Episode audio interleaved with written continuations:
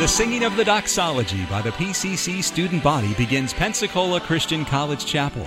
At each chapel service, students have an opportunity to receive spiritual exhortation and enrichment during a time of music and meditation on God's Word. This podcast shares selected recent chapel messages from guest speakers, faculty, and staff. Welcome to the PCC Chapel Podcast. Really want to encourage you this week. And so let's turn to the Word of God. Open your Bible with me again to the book of Genesis. We were in Genesis 37 last evening, uh, dealing with some of the trials of Joseph's early life, seeing the Lord in his past, and dealing with people and circumstances, which we all have. And tonight we turn our attention to Genesis chapter number 39. And Genesis 39 is really the key that unlocks the secret to the blessing of God on his life and on our life. It is an amazing chapter. In fact, if you got a little Bible ribbon, go ahead and mark it because I'm going to be here tonight. We're coming right back to it tomorrow morning. And I want to challenge you tonight and in the morning to read through this chapter of the Bible. Now, not while I'm preaching to you, don't sit there and just read, but on your own time, I want you to read through it and meditate on it. Because when you get to Genesis 39, he's not just dealing with trials, now he's dealing with temptation. You know, the devil gets a lot of credit for what he doesn't do. And we talk about the devil's giving me fits. The devil's just giving me fits. Well, the devil might be giving you fits. It probably, if it's of the devil, it's one of one of his minions, one of the hounds of hell on, on your heels. But I'm going to tell you, most often, the great enemy I deal with is not the devil. The greatest enemy I have is the one I look at in the mirror every morning when I get up. It's not the world. We blame the world. Some of you, you're involved in something right now you shouldn't be involved in, and you're blaming some friend that got you into it. They may have influenced you, but God gave you a conscience and God gave you the ability to choose. And when you get to the judgment seat of Christ, you're not going to be able to blame somebody else because we all determine how we will respond when the temptation comes. When you come to Genesis chapter number 39, you come to this great moment, this crossroads in Joseph's life.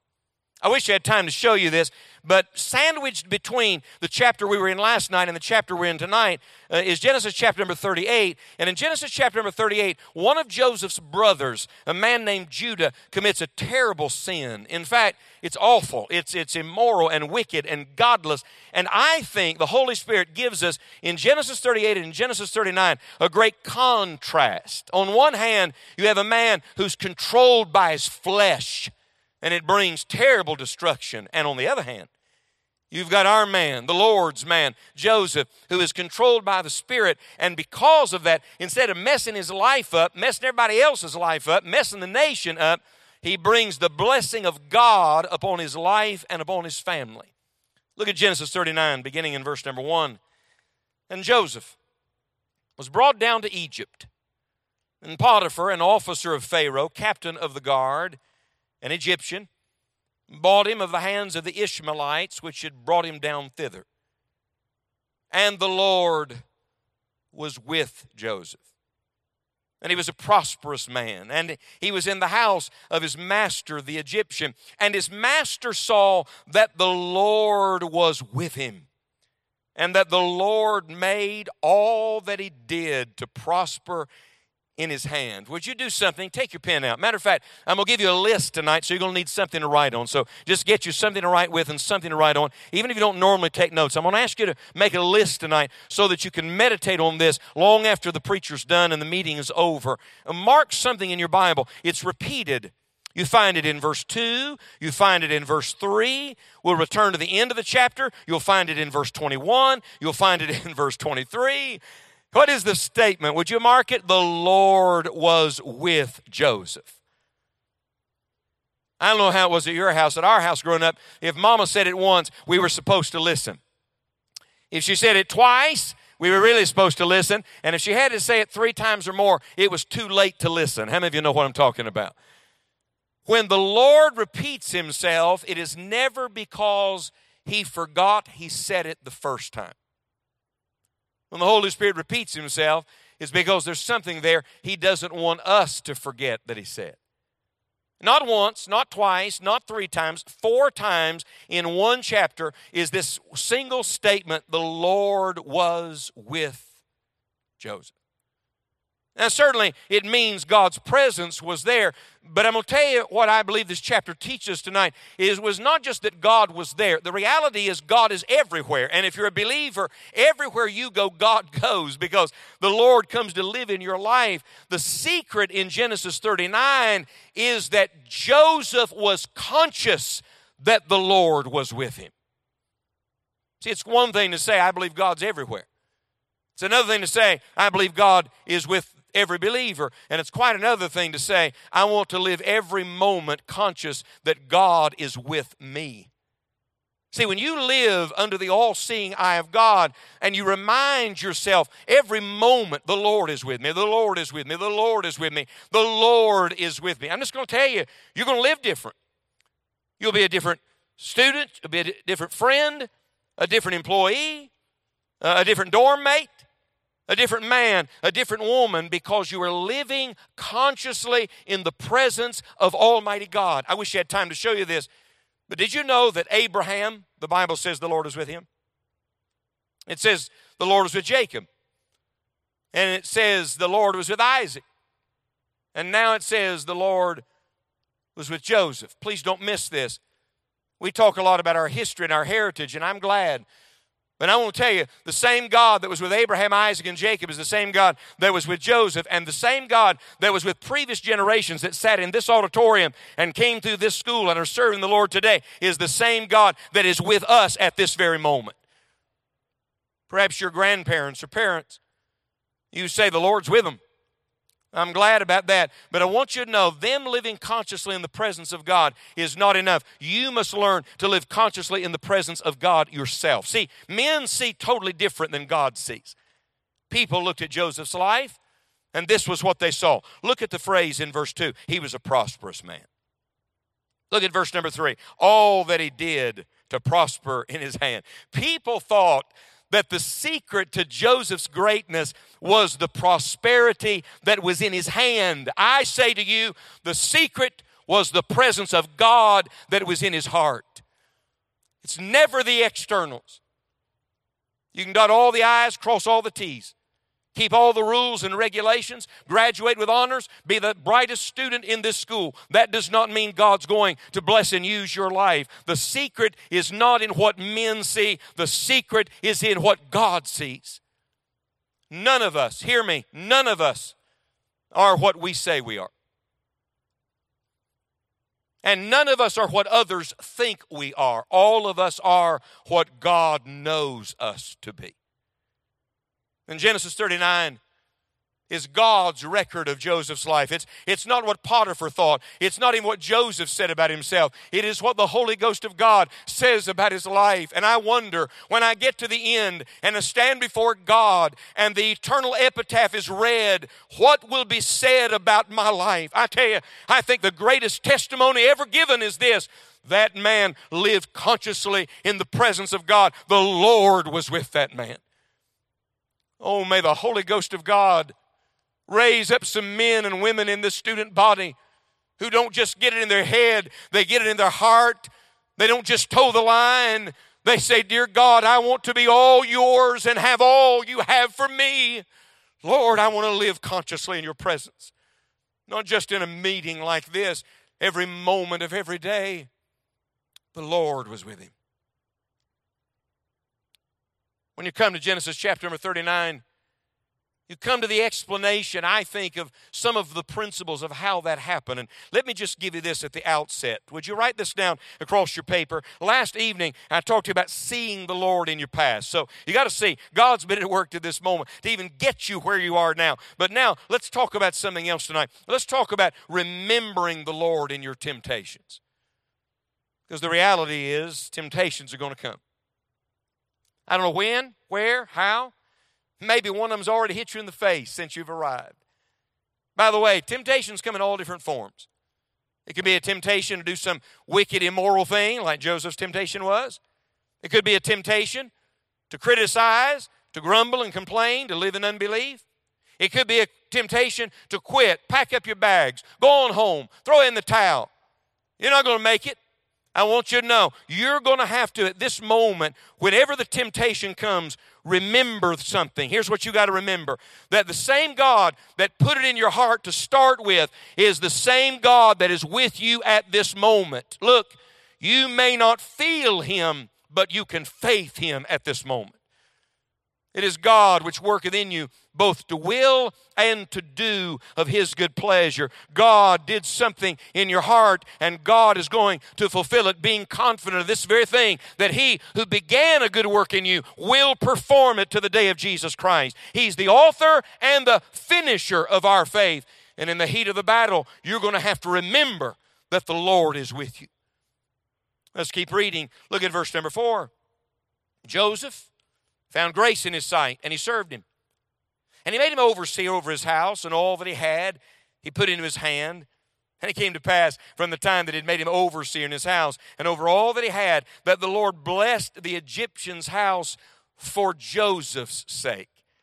And the blessing of the Lord was upon all that he had in the house and in the field. Dr. Shoemaker, you want the blessing of God on this school this year. I want you to know something. I want every student to look at me and hear me with your heart for just a moment. Do you understand that the blessing of God is not just for you, it is through you to everybody else?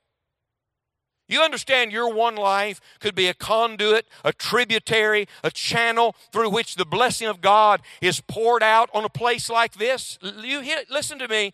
The blessing of God doesn't come on a place like this because of what happens on a platform. It comes because of what happens in the private, secret lives of all of those who are connected to it. People say they want the presence of God, and then we let other things sneak in and take the, the preeminence only Jesus is worthy of, and take the priority only God should have. No, no, my friend, if you want the blessing, you must remember the Lord is with you to this point, all is well for Joseph. I mean, honestly, things are looking up. Resume's looking good. Look at verse number six. He left all that he had in Joseph's hand, and he knew not all he had, save the bread which he did eat. And Joseph was a goodly person and well favored. Hey, so far, so good. I think there's a unique preparation going on here. See, Joseph is going to be the overseer of the whole nation here in just a little bit. But now God's getting him ready. By the way, may I just give you this before we read on into our passage? God's getting some of you at this moment ready for something that's it'd blow your mind if you knew it. You're not ready for it. That's why you don't know it right now. But at this moment, God's getting you ready for what He's getting ready for you. And when the time is right, the Lord knows how to connect the dots. God knows where you are. God knows how to get you into the place of His choosing. You just be content to let the Lord prepare you wherever you are and rest in the providence of Almighty God. The Lord was with him. And then you come to the turning point. Look at verse 7. And it came to pass after these things that his master's wife cast her eyes upon Joseph, and she said, Lie with me.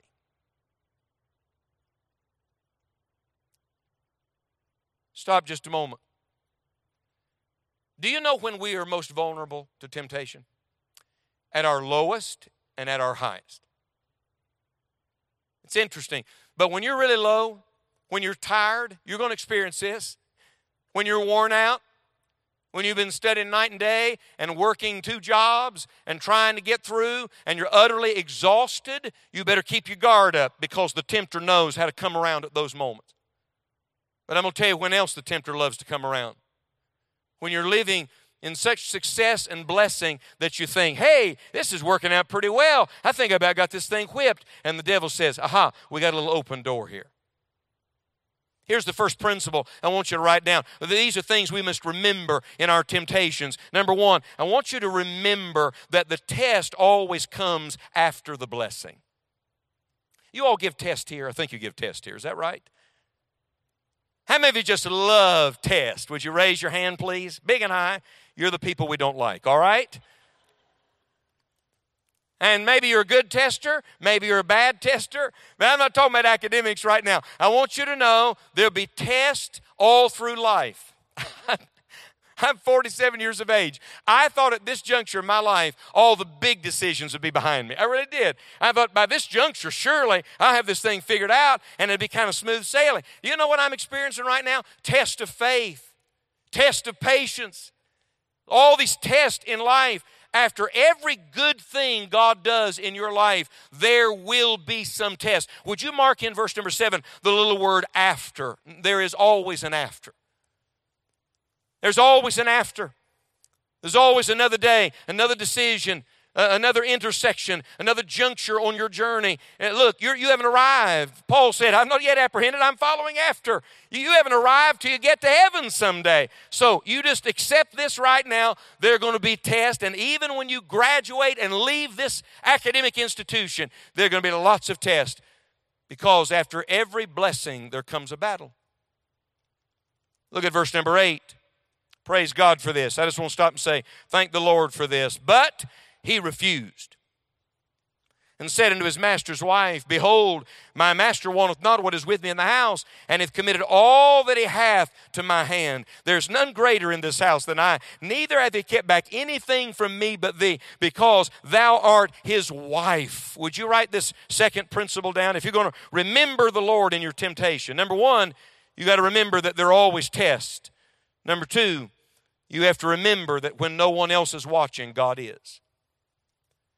Nobody's in the house, nobody would know, but God would know. Do you remember Achan?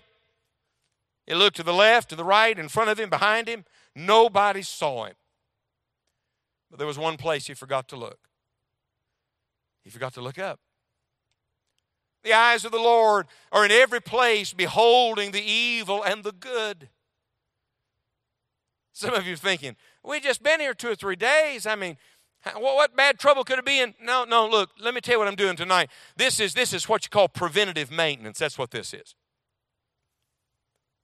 See, I worked with college students for a long time, and I'm with a lot of them now every week of my life. And I want you to know that you've become a target of the enemy. The devil would like nothing more than to stop what God has set in motion in your life. From the beginning of time, everything God ordains, Satan opposes. And God has blessed you by even bringing you to a place like this and giving you an opportunity like the one that is in front of you. And I want you to know there's going to be spiritual warfare, and you're going to have to make up your mind that you're going to live every day consciously in the presence of Almighty God. The Lord sees me. By the way, He's got really good eyesight. He sees beneath the surface. He not only sees what you do, He sees why you do it. Joseph references his master with a little m, but I'm going to tell you what kept Joseph right. It wasn't that master, it was that he lived under the authority of another master, the great master, the Lord God Almighty. This earthly man had entrusted lots of things to him. And by the way, as you do well, you'll have more things entrusted to you. But I want you to remember something. Every good thing God brings into your life is given to you not by man, but by God. Every good and every perfect gift comes down from above, from the Father of lights, in whom is no variableness, neither shadow of turning. Every good thing in our lives is a stewardship for which we will give account to Almighty God. There is a healthy, holy fear of God that must exist in a place like this and in all of our hearts so that when nobody's looking over your shoulder, when nobody's checking up on you, when nobody would ever find out, you say, I want to do right because I know God Almighty is with me at this moment. We're remembering the Lord in our temptations. Look at the end of verse number nine. Here's a third principle.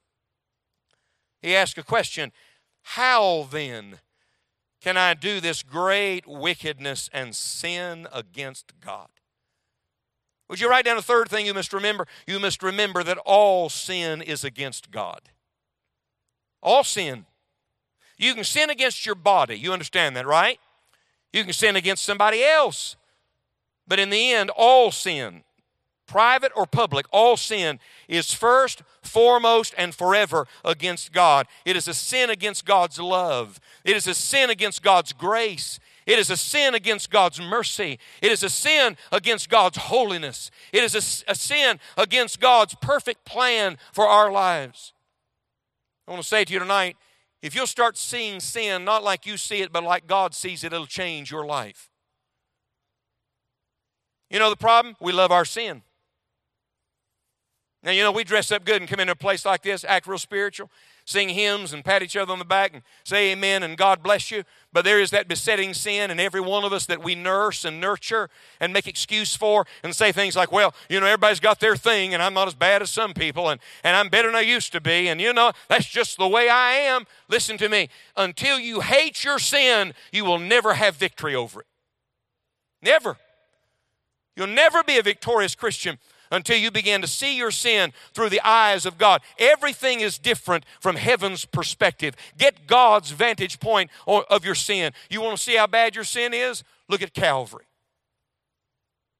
Look at the cross.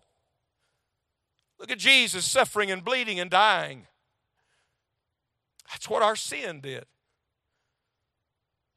I have a friend in another country who emails me every day. He doesn't expect a response. But he prays for me several times every day. And every time he prays for me, he sends me an email with his prayer, what he's praying at that moment. And he closes every bit of correspondence with the same statement. This is the way every email ends walk by Calvary every day. That's really helped me. Because it's easy some days to get down and discouraged and despondent. I'm going to tell you what will help you. You make a fresh visit to the foot of the cross. You turn your eyes upon Jesus. Look full in His wonderful face, and the things of this world will grow strangely dim in the light of His glory and grace. You get your eyes on Jesus, and everything else looks small, and everything else looks insignificant, and everything else looks worthless compared to Christ. You remember that all of our sin is against our good God. You remember David? Stands on the balcony that night and sees that woman bathing, sins for her, commits adultery with her. You remember the story? Interesting, isn't it? David is remembered by two primary things. If I say David and, everybody in this auditorium either says David and Goliath or David and Bathsheba. Interesting, men are remembered for their greatest successes and their greatest failures. Bathsheba was the one battle David did not have a battle plan ready for. When he finally got right, you read Psalm 51, you know what he said? He looks up to heaven, and this is exactly what he says, and I quote, Against thee Thee only have I sinned and done this evil in thy sight. Wait a minute. Hadn't he sinned against his body? Yes. Hadn't he sinned against Bathsheba? Yes. Hadn't he sinned against the baby that died? Yes. Hadn't he sinned against the man he murdered? Yes. Hadn't he sinned against the nation? Yes. But when he got thoroughly right with God and thoroughly honest with God, here's what he said God, I recognize everything I did that night and everything I've done since then to cover it up was against you. It hurt you. It grieved you. You want to have a great year? Get the sin out of your heart. Get the sin out of the secret places of your life. Stop making excuses for it. Stop comparing it with somebody else. Drag it kicking and screaming into the presence of a holy God and say, Dear God, I don't want this anymore. Confess and forsake it. Repent, bring it to God. You know the difference between Joseph and David? When they acknowledged it. David did not acknowledge it was against God till after the sin. Joseph acknowledged it was against God before the sin. You will know, look, the greatest thing is never getting the sin to start with. You will know how to keep from making shipwreck and getting into the mess to start with. Acknowledge every day that God is holy and you are not, and you are dependent on His grace. And by the grace of God, you don't want to let anything in your life that would grieve the heart of our great God. Remember, the Lord is with you. Keep reading. Look at verse 10, this God consciousness. And it came to pass as she spake to Joseph day by day. Here, here's a principle, write this down. Number four, you better remember that temptation is not going away. Would you mark that phrase, day by day, in your Bible? Every day. What is today? Somebody tell me, what is today? What is tomorrow? What's the next day? Let me tell you what today is. You ready? Today's temptation day. And tomorrow will be temptation day, and the next day will be temptation day because the devil never lets up and the flesh never gets better. Religious flesh is still flesh. And you can put it in church and you can put it in a Christian college and it's still wicked and hellish and devilish and black hearted because, look, sin never gets better, it always gets worse. You can't trust you. I can't trust me. Only person you can trust is God. He's the only one that's right all the time. So you got to be on guard. Let him that thinketh he standeth take heed lest he fall. There's a lot of gifted people in this room. You know the problem with gifts? You start leaning on them. You start thinking somehow you deserve it. Somehow you produced it. Every good thing in your life, God gave you. And I want you to know the moment you start leaning on your gifts instead of leaning on your God is the moment you are setting yourself up for a fall. You need God every day of your life. It's funny, when I started out as a teenage preacher, man, just a kid, I, I thought I had all the answers, thought I had it figured out, tell everybody. And the longer I live, the more I realize I'm just starting to figure out what some of the questions are. And I feel weaker than ever and more incapable and insufficient than ever. And I think maybe that's a healthy and good thing because at this moment in my life, I'm starting to realize, oh God, I need you today. I, I don't just need you some days, I need you every day. I, I need you when I'm up and I need you when I'm down. I need you when I feel strong and I need you when I feel weak because day by day, temptation is always lurking at the door. That's why Jesus taught his disciples to pray, give us this day our what? Daily bread. And in the same prayer, lead us not into temptation, but deliver us from evil. Why would he connect all of that? Because you need daily bread, and you need help for daily temptations, and you need deliverance from daily evil. The Christian life is a daily life. It is not lived one day a week. It's not lived one week a year. It's not lived four years out of your life when you're in a Christian college somewhere. It must be lived every day, remembering that the Lord is with you. Keep reading. Look at verse number 10. He hearkened not unto her to lie by her or to be with her. Write this one down. Number five, you got to remember if you want to avoid sin, get as far away from it as you can. Run from it. Get as far away as you possibly can. Proverbs chapter 4 says, Avoid it, pass not by it, turn from it, and pass away. Romans 13, verse 14 Put ye on the Lord Jesus Christ, and make not provision for the flesh to fulfill the lust thereof. 1 Thessalonians 5, verse 22, abstain from all appearance of evil. See, here's what we do. People get right over the edge and they see how close to the edge they can walk without falling off. Let me tell you what to do. You get as far away from that as you possibly can. Live your life every day conscious that the best of us could fall prey to the enemy's wiles and the weakness of our flesh. Dear Lord, I want to live in your presence today. I'm not holy, so you'll have to make me holy. And I can't stay holy, so you'll have to keep me holy. But I'm going to do my part and cooperate with you and stay as far away from sin as I possibly can. You know, why I'm preaching this to you tonight this way because I'm thinking about the rest of your life. And I'm looking at you thinking about my own girls and my own son I'm talking to you tonight from my heart and from the Word of God, and I'm, I'm not preaching at you, I'm pleading with you. Don't live your life so close to this world system that you cannot live your life with the power of God upon it. Anybody can drift with the times and go with the trends. Anybody can be like everybody else. You be the Lord's man. You be the Lord's woman. You live in God's presence. You be the one in Egypt that somebody said, I'll tell you one thing about that guy, the Lord was with him. So what does he do? With all of his best intentions, still came. Look at verse 11. It came to pass about this time Joseph went into the house to do his business, and there was none of the men of the house there within. And she called him by his garment.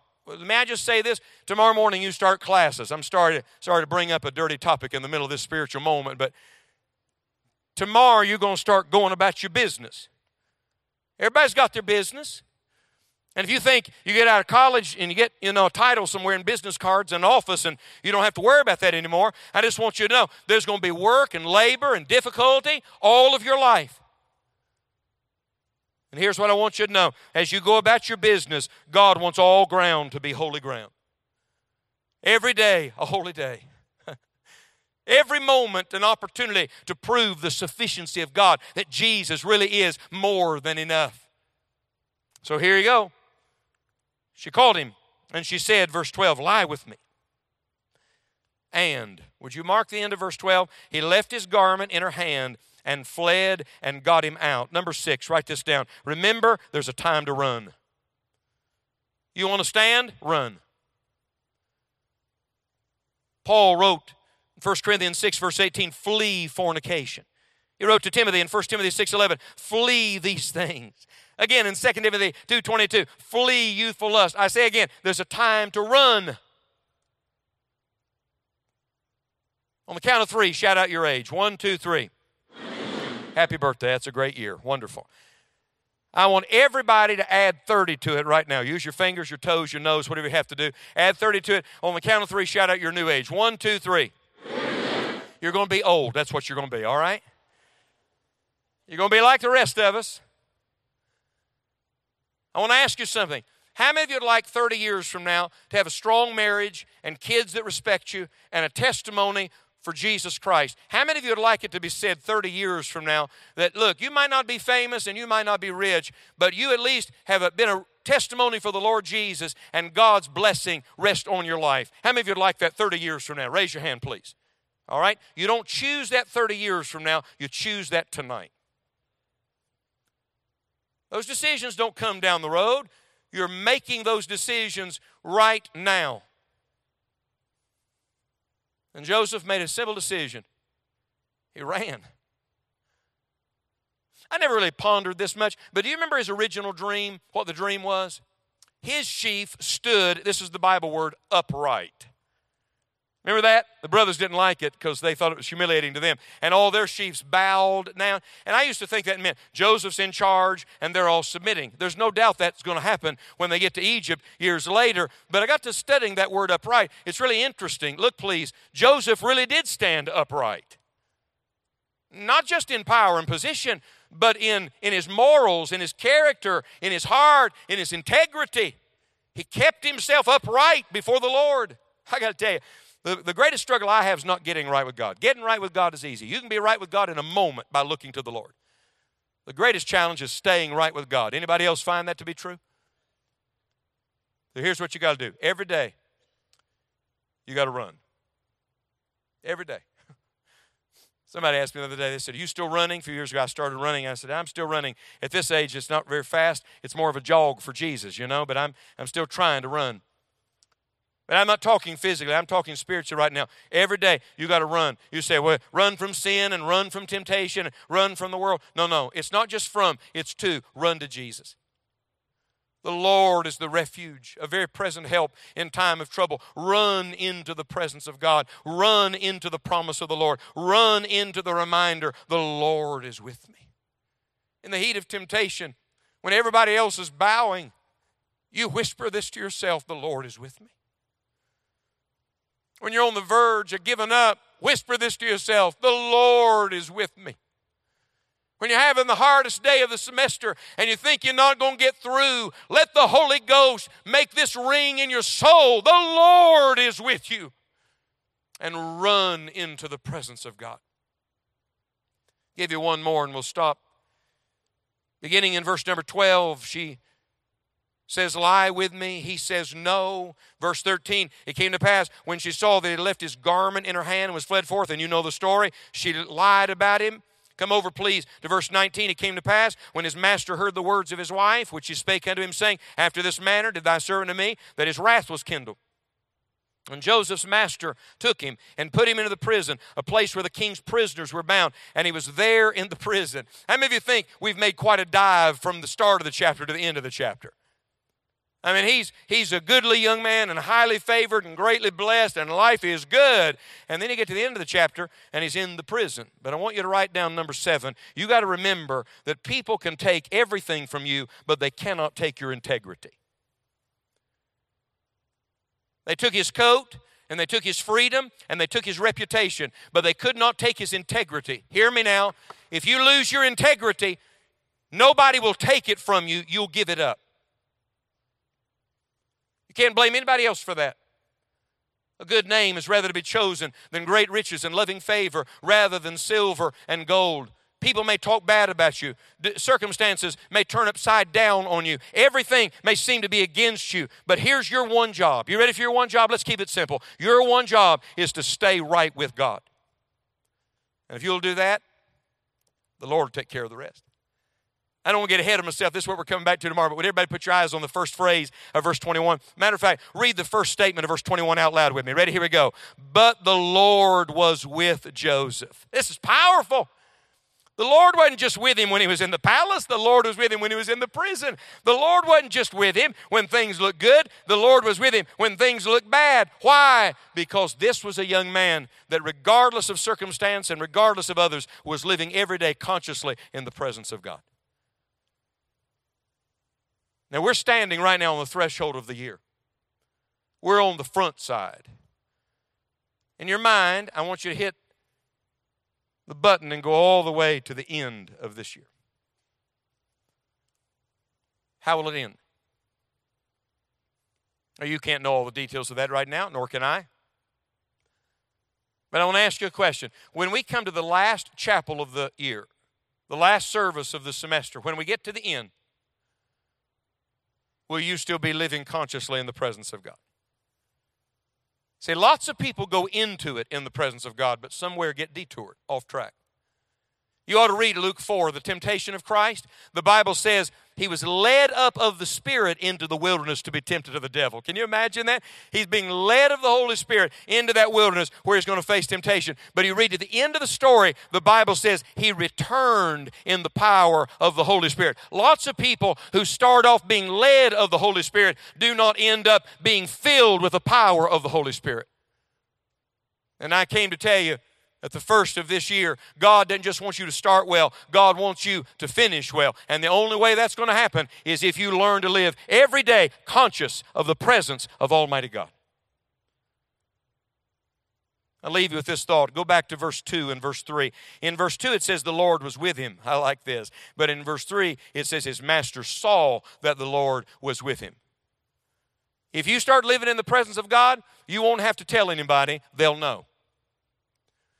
Hey, Moses, you're going to have to cover your face. You've been in the presence of God so long, the glow of God is coming off of you. We can't handle that. They took knowledge of those disciples that they had been with Jesus. You can't hype the presence of God, and if you have Him, you can't hide Him either.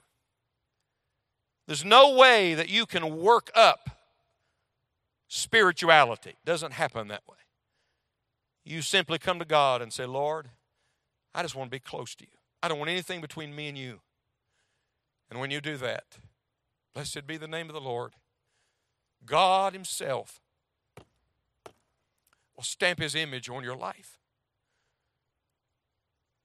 And you might not even fully recognize it at first, but somebody is going to see the Christ in you and be attracted not to you, but to the Jesus in you because the Lord is with you. And the only way that's going to happen if you will remember the Lord in your temptations. You've been listening to a message from Pensacola Christian College Chapel. You're welcome to pass this sermon along to others. Please don't charge for it or alter it without written permission from Pensacola Christian College. For additional information about PCC, visit us online at pcci.edu. Pensacola Christian College empowering Christian leaders to influence the world for Christ.